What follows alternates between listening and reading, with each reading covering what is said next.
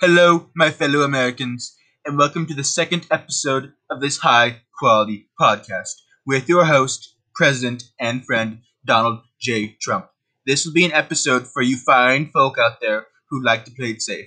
Now, as a successful businessman, father, and president, I'd never gamble, except on the stock market. So when I'm not dominating the NYSE, I like to put my earnings in a savings account, which, as you may have guessed, will be the topic of this episode. It shouldn't take too long. Let me define interest to you in case you forgot.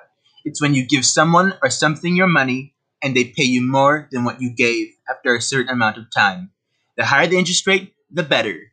Now, because I never want you to be underinformed, allow me to explain the two different types of interest.